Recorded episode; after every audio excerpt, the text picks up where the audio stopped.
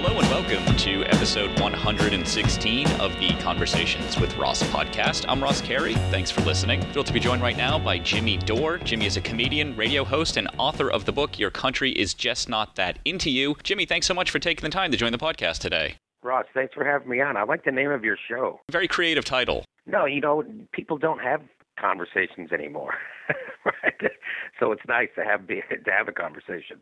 Let's start at the beginning. Tell me what initially attracted you to comedy in the first place. Oh, okay. I think I was uh, a little kid, and somebody had uh, a George Carlin class clown CD, and um, he did something about making fun of the nuns and Catholicism, and I was Catholic, and it was like a whole new world opened up to me.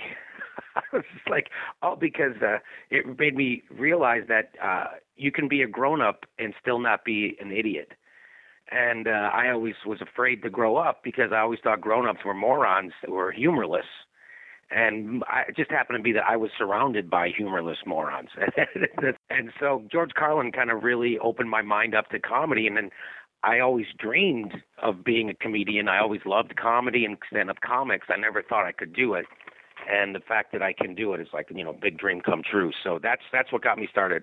So how old were you when you were first going on stage? Oh, I didn't get on stage until I was probably 24 years old. I got out of college and I had a degree in advertising, and I didn't really want to get a job. So uh, th- that summer, one of my friends told me that there was an open mic near my house, and uh, so I, I was like, "Oh, really? You can just go on stage? I didn't even know you could do that." And so I went up, and that was it. I was hooked. First time on stage, I was like, "Wow, this is where I'm supposed to be." And where were you when you started doing those open mics? What city? Oh, I was I, I grew up in Chicago, right? So uh, I was in I was in a suburb called Lyons, Illinois, right next to Cicero, which is famous for having Al Capone's headquarters. And uh, it was it was a comedy club called the Comedy Womb with a W W O M B Comedy Womb, and their slogan was "Where comedians are born." Isn't that sweet? Anyway, so that's so that's where I started. That's where Emo Philips started. That's where uh, who else started? A lot of lot of great uh, comedians started there. Were you always doing political comedy? Were you doing that at the beginning? Well, I wouldn't call exactly what I do as political comedy. I I, I really try to model my career more on my comedy more on George Carlin, you know, where I kind of more of a social critic and make fun of uh, everything, you know, sex and and yuppies and everything. Yuppies is that still a word? And uh, so uh, so when I first started doing comedy, you know, it takes a long time to learn how to be funny on stage uh, you know, uh, there, there's craft involved, and so you have to. Le- I had to learn the craft before I could tackle serious subjects. And one of the biggest problems that people have is uh, they'll they'll often go to a comedy club and they'll see a young comedian tackling issues or topics he doesn't yet have the craft to tackle and uh, so it takes a while to learn how to do comedy before you can actually start doing stuff and uh, so it wasn't until uh, I would say right around uh, oh the Iraq War is what really got me you know kind of made me more interested in talking about current events on stage. Before that, I was mostly talking about my personal life and stuff like and observations.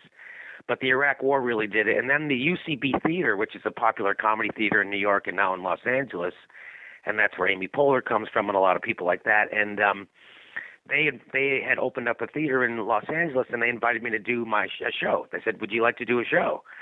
And I said, sure. And now I just had to think of one. so I had been watching a lot of TV news because I had a back injury. And so I was uh, wasn't really mobile, and I was watching a lot of TV news, and I could not get over how horrible our TV news was. I just could not get over it, and so that was basically my show was making fun of how bad the news covers the issues, and that's kind of how it's gotten into my stand-up. And then I did it. Uh, I got offered an hour special on Comedy Central and I called it Citizen Jimmy. And uh, pardon my bragging, but it was chosen the best of the year by iTunes.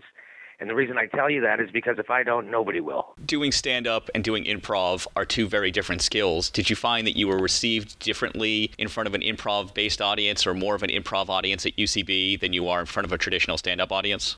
No, people like funny. If you're if you're on stage being funny, you know that's a you know uh, in the '90s, in the late '90s, there was this thing called alternative comedy, and uh, people would always say, uh, uh, you know, you were just supposed to go up and speak, uh, you know, stream of conscious or whatever. But I would always tell jokes, and so would a lot of other people.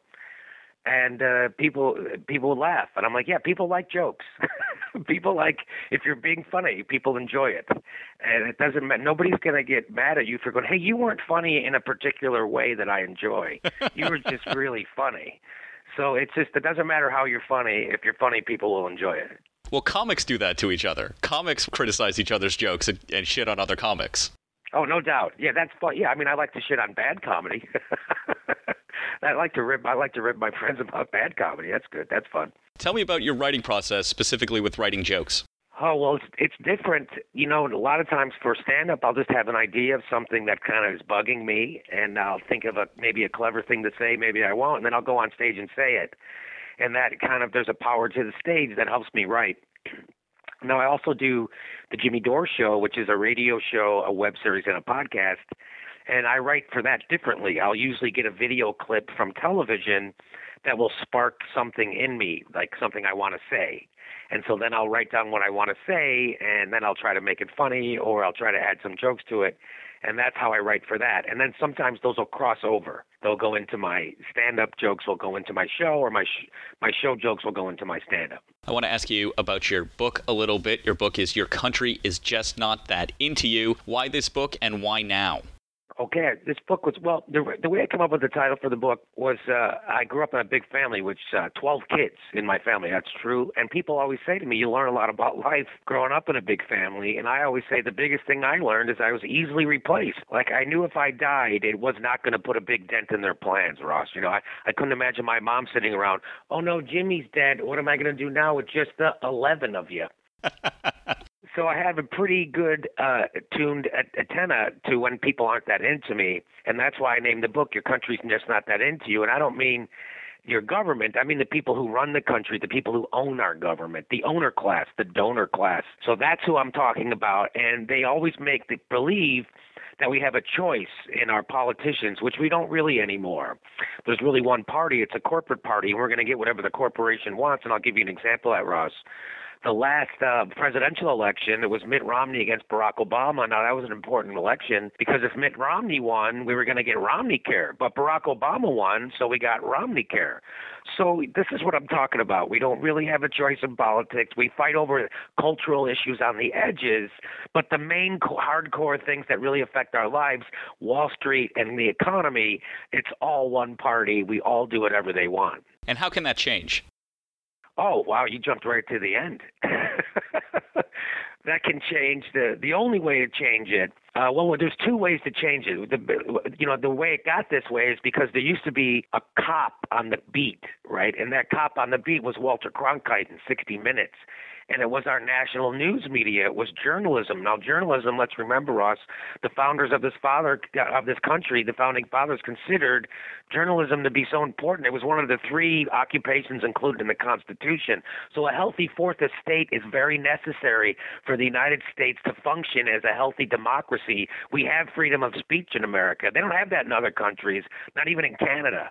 So people don't realize that, right? So we don't have that anymore either because the people who the news news journalists used to police bought the news journalists, right? So the people who used to buy Congress and our politicians got smart and they decided, oh, we can also buy the news media, which they did. So now all the news media that you get is being given to you by one of six giant corporations, right? So in 1980, there were 50 news media, 50 media uh, companies in America, and that's and they were all giant companies. Now there's six there's six giant, even giganticer. That's not a word. Giganticer uh, news media. So, so consequently, Brian Williams and NBC News, which they say is liberal, during the whole Iraq War, was being they were owned by NBC. Now everybody knows NBC was owned by General Electric. What people don't know is General Electric is a huge defense contractor. And my question to a guy like Brian Williams is, how many checks do you take from a defense contractor in the middle of an illegal war before you stop calling yourself a journalist? The answer is endless. Even worse than that, Ross, is that Brian Williams, and by the way, I like Brian Williams. I'd like him to be godfather of my kid. He's very funny and affable. But he's a horrible he's a horrible newsman, which is why he got hired, right? He's he's William Hurt in broadcast news. He doesn't really care about the news. He cares about being a celebrity, right? So Brian Williams during the whole Iraq War would bring on generals, retired generals, who were supposed to give us the straight dope about what was happening in Iraq. Well, turns out they weren't giving us the straight dope about what was happening in Iraq because they were all being paid. They were bought and paid for by defense contractors, which Brian Williams never told us. The guy who did tell us that won a Pulitzer Prize for the New York Times. And even after that story won the Pulitzer, Brian Williams still never told us. So the number one news story of the last decade, the Iraq War, we got only got misinformed by our number one newsman, but we got actively misled because of money. So how do we get so that's the the sickness is money, right? And the people who own the journalists have also owned the the, the our congressmen and our presidents and all our politicians. And so we got to get money out of politics. That's the real answer. So we need a Teddy Roosevelt to break up the media companies is what we really need. And then we also need to get money out of politics. And how do you get money out of politics? Well, there's a PAC called Wolf PAC, and they have a website called Wolf Dash there's a dash in the middle, Wolf Dash PAC.com. It's like the Mayday PAC. It's their whole point is to get money out of politics, and they don't feel like they're going to get it done through Congress, which they're not. Their idea is to go around Congress and we pass a constitutional amendment, right? And an amendment because the because the Supreme Court now says that money is speech, and that corporations are people because they're bought by the same goddamn people.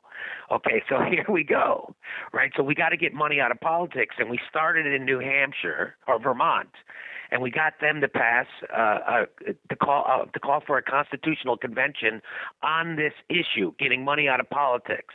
And then uh, so people said, "Wow, well, you got a small state. It's easy to get a small state." Which, believe me, it wasn't easy. When we started trying to get this bill passed in Vermont, it was 26 to two against us in the Senate. Well, we got them passed, and we had a lot of legwork and a lot. Now they go, "You'll never get it passed in a big state. You'll never get it passed in a state that has oil money or defense contractors or te- we got it passed in California, which has all those things.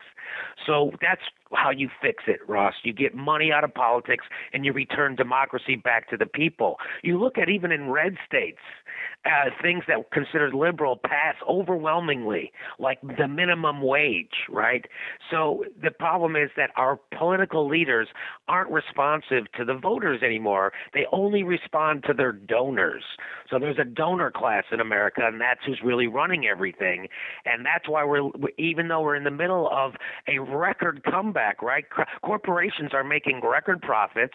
Uh, Wall Street is at an all time high, yet we still are living in a country with the biggest income disparity since the Gilded Age. And that means that the people have rigged the economy. Now, if you watch Fox News, they'll tell you the people who have rigged the economy are the people who are on welfare. They've rigged the economy so they're now they're the poorest people in the state. All those fat cats at the bottom. But the people who have really rigged the economy are the people, the handful of people who are in control of this economy, meaning the people who are on Wall Street and big corporations who own all our media, who also own Barack Obama and the rest of the Congress. So we got to get money out of politics. I hope that wasn't too long of an answer. Well, we just had the midterm elections, Jimmy. The Democrats took a beating. What can Barack Obama do to salvage the last two years of his presidency? Barack Obama's presidency was over after he passed health care. I mean, that was it. He wanted to pass health care. The only other thing he really wants to do is cut Medicare and Social Security. I know that sounds funny, right? Because that seems to be the thing that the Democrats would swear up and down against, right? That they would never cut Medicare and Social Security. But that's what Barack Obama wants to do, right? He wants to, uh, that, that would be considered as him as a big achievement if he was able to, and, and they're going to do it. I have a because that's the only thing they're going to be able to work on is stuff that Republicans want to do. By the way, there's no left in America, Ross. People say there's left. There's there's no liberal media, right? I just proved it to you. There's no liberal media. By the way, the same company that owned Brian Williams owns MSNBC. And during the Iraq War, MSNBC was owned by Microsoft, which wants to privatize education, and NBC, which we all know is a defense was owned by a defense contractor. So we were, during the Iraq War, we were getting our anti-war message from a defense contractor, which is hilarious. So there is no liberal media in America, and there is no left because if Barack Obama was a lefty, he would have proposed Medicare for all, which is the left solution to healthcare problems. But he didn't. He proposed the rights version of our healthcare solution, which is Romney Care, which was the Heritage Foundation's idea to combat Clinton's idea of what he wanted to do with healthcare reform. So right now we have a black Muslim socialist, as that's what they'll tell you, who's implementing the Heritage Foundation healthcare plan from 20 fucking years ago. And so there is no left in America. There is no liberal media. You know, Barack Obama finally is for gay marriage. You know, so is goddamn Bob Dole. So every position he has that seems liberal, it only seems that way because the other party is batshit crazy. I want to mix it up a little bit, Jimmy. Tell me about your worst experience in front of a live audience. My worst experience in front. Well, boy, there's been tons. well, lots of. Um, I would say the. Uh, you know, uh, I'll give you an example of things that happen all the time. Uh, I was uh, I, right after 9/11. I was doing some George Bush, Bush jokes in Houston because I'm brilliant, and uh, right in the middle of some because I think it you know it, it takes a little you know it takes ball you know everybody did George Bush jokes in 2008. I was doing them in 2001. Okay, that's what it takes balls, right? So I I, I was doing them then, and a guy yelled out at me, he goes, "Hey, uh, he's protecting your freedom of speech. Now shut the fuck up, buddy." And I was like, "Ooh, I was caught in a riddle." I was caught in a riddle. So that that's what that, that's the kind of things that happen. I just taped my uh, third uh, hour special uh, last two weeks ago on a Friday here in Los Angeles in North Hollywood at the El Portal Theater. I was doing a joke about the Occupy Wall Street people, and I was using sarcasm. And the joke I told was, uh, I don't know how you guys feel about Occupy Wall Street, but is there anything more disgusting than a bunch of dirty degenerates making a perfectly valid point? So I do that joke, and that joke is actually, if you, it's it's, it's satirical. It's in support. It's in support of the Occupy Wall Street people. Well, there was a young, drunk Occupy Wall Street guy there who didn't get it because alcohol kind of impedes your ability to get sarcasm, and he started screaming at me in the middle of the television taping that you're an asshole and you suck and you're no George Carlin and all this stuff. And the thing that was funny to me was that he seemed shocked that he had to leave. like he didn't get why we were kicking him out. I don't know, maybe because we're spending a hundred thousand dollars on a television taping. And I told him, I said, if we were in a nightclub, this would be fun. I would make fun of you. Everyone would laugh at you. You'd wake up tomorrow feeling a little more humiliated, and you'd slap your mother because she raised a moron. But right now, I'm doing a TV taping, so you're just going to have to leave. How do you normally handle hecklers? One of the most awkward things I've ever seen. I went to a comedy show once, and there was this guy who was he was just terrible, but he was getting heckled nonstop, and he just looked out into the audience and he says, "I'm not one of these comedians that knows how to handle hecklers. All this makes me want to do is cry," and he just wa- and he walked off the stage, and that was that was it. Well, good for him. I say good for him. I don't know if I've ever walked off the stage. Uh, one time, I think I I did because uh, guy threw shit at me. But other than that, I don't think I've ever walked off. Oh, I had a guy. I had a guy rush the stage. Oh no, no, I had a guy. Yeah, yeah, a couple times. I've had people rush the stage at me. One time in Vegas at Planet Hollywood, I had some. I had some guy come at me, and uh like on stage. And then I had an, at one time in Appleton, Wisconsin, I had a biker come on stage because I called him a, a pussy, and uh and then he wanted to show, you know, he wanted everybody to know who the real pussy was, and I had no problem admitting that it was me. I'm actually the real pussy. I didn't I didn't think you would come up there. Uh, so uh, how do I handle it? You know, they're pretty easy to.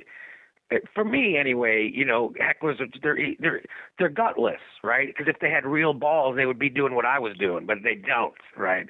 And all you have to do is say that, and I just go, hey, if you want to come up here for five minutes, I'd love to hear your your ideas, and they never do because they're pussies. Is being a working comedian what you expected it to be? I didn't really have I didn't know what it would be like, but it's uh it's funny, you know. Uh, no, it's different in, in, in this way. Uh, like uh, I one time heard, I think it was Jerry Seinfeld, might someone like that was being interviewed, and they were talking about the show business and is it glamorous and all that, and he said, you know what's interesting is every time I go in to do a show, you know, you you, you always go where where, where do the you know, you, all the fans are hanging out out in the front waiting for me to come in and so I can sign an autograph. He goes, but uh, uh, comedians, artists never go in the front door. If you want to know where the comedian goes in to go do his show, look where the dumpster is. That's wherever that is. Where there's a door near that, that's the one we're going in. And that's just, it's just funny to me, right? Like I was doing a comedy special. So there's just one day you can be doing the the Tonight Show, or you can be doing your own comedy special, and the next night you could be on stage in a bar in front of a dartboard and having somebody scream at you, and that's just the way comedy is. You know, one day you're doing this great gig, the other because you want to perform every night, right? And you can't every you know unless unless you're George Carlin or or Chris Rock, you know, every night isn't in in in front of a, a live uh, a sold out theater, right? So you do comedy wherever you can. And that's to me the, the interesting thing is how the ups and downs of comedy. One night I'll be doing a TV show, the next night I'll be doing a midnight show in you know Omaha, Nebraska, in front of 20 drunks. You know, you never know uh, what's going to happen in comedy. So that's the that's the only difference is the highs and the lows. Even when your career is going well, like when your career, even when you're on top, you end up you never know where you're going to be at midnight on a Friday night. You've been listening to Jimmy Dore. Jimmy is a comedian, radio host, and author of the book Your Country Is Just Not That Into You. You can give him a follow on Twitter at Jimmy underscore Dore. That's D O R E. Jimmy, thanks so much for taking the time to join the podcast today. Ross, my pleasure. Thanks for having me, pal.